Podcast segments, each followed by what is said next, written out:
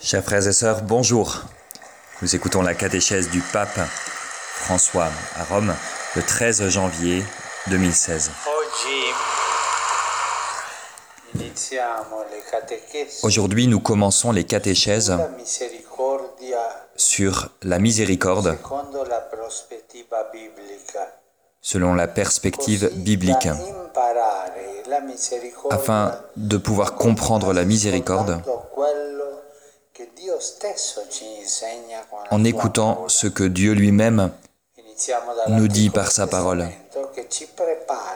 Nous commencerons par l'Ancien Testament qui nous prépare et nous conduit à la pleine révélation de Jésus-Christ,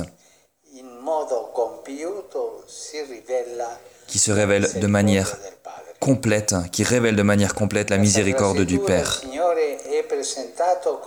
Dans l'Écriture sainte, le Seigneur est présenté comme le Dieu miséricordieux. C'est son nom par lequel il se révèle. Il révèle son visage, pour ainsi dire, et son cœur. Lui-même, comme le relate le livre de l'Exode, en se présentant à Moïse, se définit ainsi le Seigneur, Dieu miséricordieux et plein de compassion, lent à la colère et riche en amour et en fidélité. Nous retrouvons cette formule dans d'autres textes aussi avec quelques variantes, mais l'insistance est toujours mise sur la miséricorde et sur l'amour de Dieu qui ne se fatigue jamais de pardonner. Regardons ensemble, une par une, ces paroles de l'Écriture sainte qui nous parlent de Dieu. Le Seigneur est miséricordieux. Cette parole évoque une attitude de, de tendresse, comme celle d'une mère vis-à-vis de ses enfants. En effet, le terme hébreu employé par la Bible fait penser aux entrailles ou même au sein maternel. Aussi, l'image qu'il suggère est celle de Dieu qui s'émeut, qui est attendri par nous comme une mère quand elle prend son enfant dans les bras.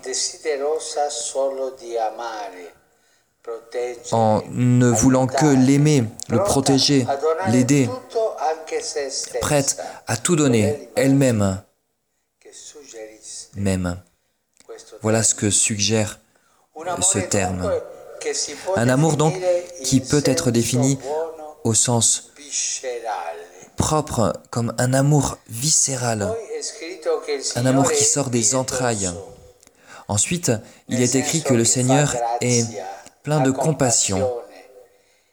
Il fait grâce, il a pitié, et dans sa grandeur, il est capable de s'incliner vers celui qui est faible et pauvre, toujours prêt à accueillir, à comprendre, à pardonner. Comme le Père de la parabole que nous rappelle et nous raconte l'évangile de Luc,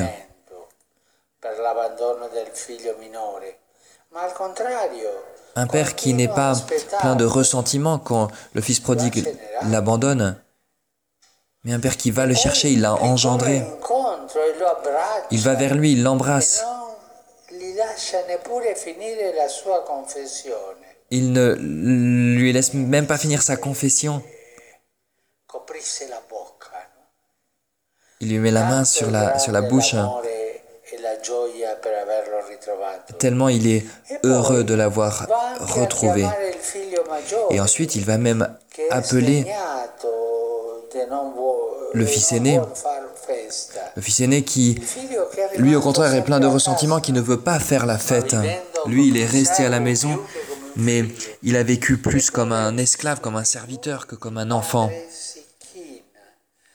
Mais le Père s'incline aussi vers lui. Il l'invite à entrer, il, il cherche à ouvrir son cœur à l'amour pour que personne ne soit exclu de la fête de la miséricorde. La miséricorde est une fête.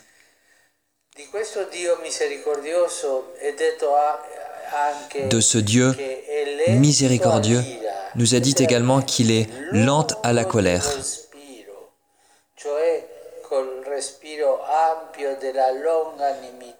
Une longue respiration, la respiration profonde de la magnanimité. Dieu sait attendre. Son temps n'est pas le temps impatient de l'homme. Il est comme l'agriculteur sage qui sait attendre, qui laisse le temps, qui laisse la graine grandir malgré l'ivraie. Et finalement, le Seigneur est proclamé, il se proclame lui-même comme grand en amour et en fidélité. Quelle est belle cette définition de Dieu. Il y a tout dans cette définition. Dieu est grand, il est tout-puissant, mais cette grandeur, cette puissance se déploie quand il marche vers nous qui sommes si pauvres, si petits. Le mot amour employé ici évoque l'affection, la grâce, la bonté. Ce n'est pas un, amour de série de télévision.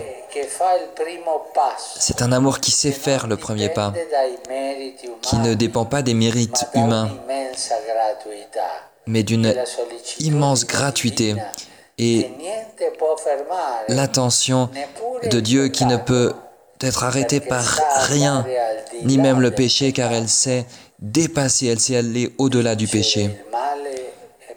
Elle sait vaincre le mal et le pardonner. Une fidélité sans limite. Voilà le dernier mot de la révélation de Dieu à Moïse. La fidélité de Dieu ne manque jamais, car le Seigneur est le garde, le veilleur qui, comme dit le psaume, ne dort jamais, mais qui veille toujours sur nous pour nous mener à la vie.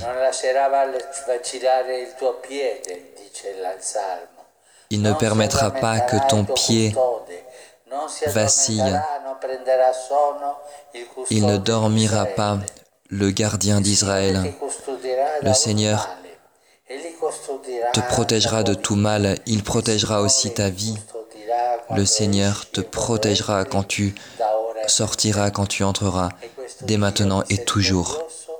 Et voilà pourquoi Dieu, riche en miséricorde, est fidèle dans sa miséricorde. Saint Paul dit quelque chose de très beau.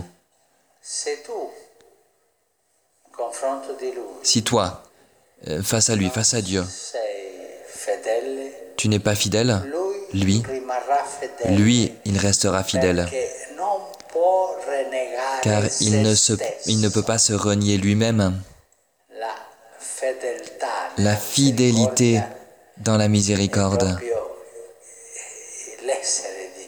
c'est l'être même de Dieu. C'est pourquoi on peut toujours faire confiance à Dieu. C'est une solidité, une stabilité, la certitude de notre foi. Ainsi, dans ce jubilé de la miséricorde, nous nous confions complètement. Nous confions en Dieu.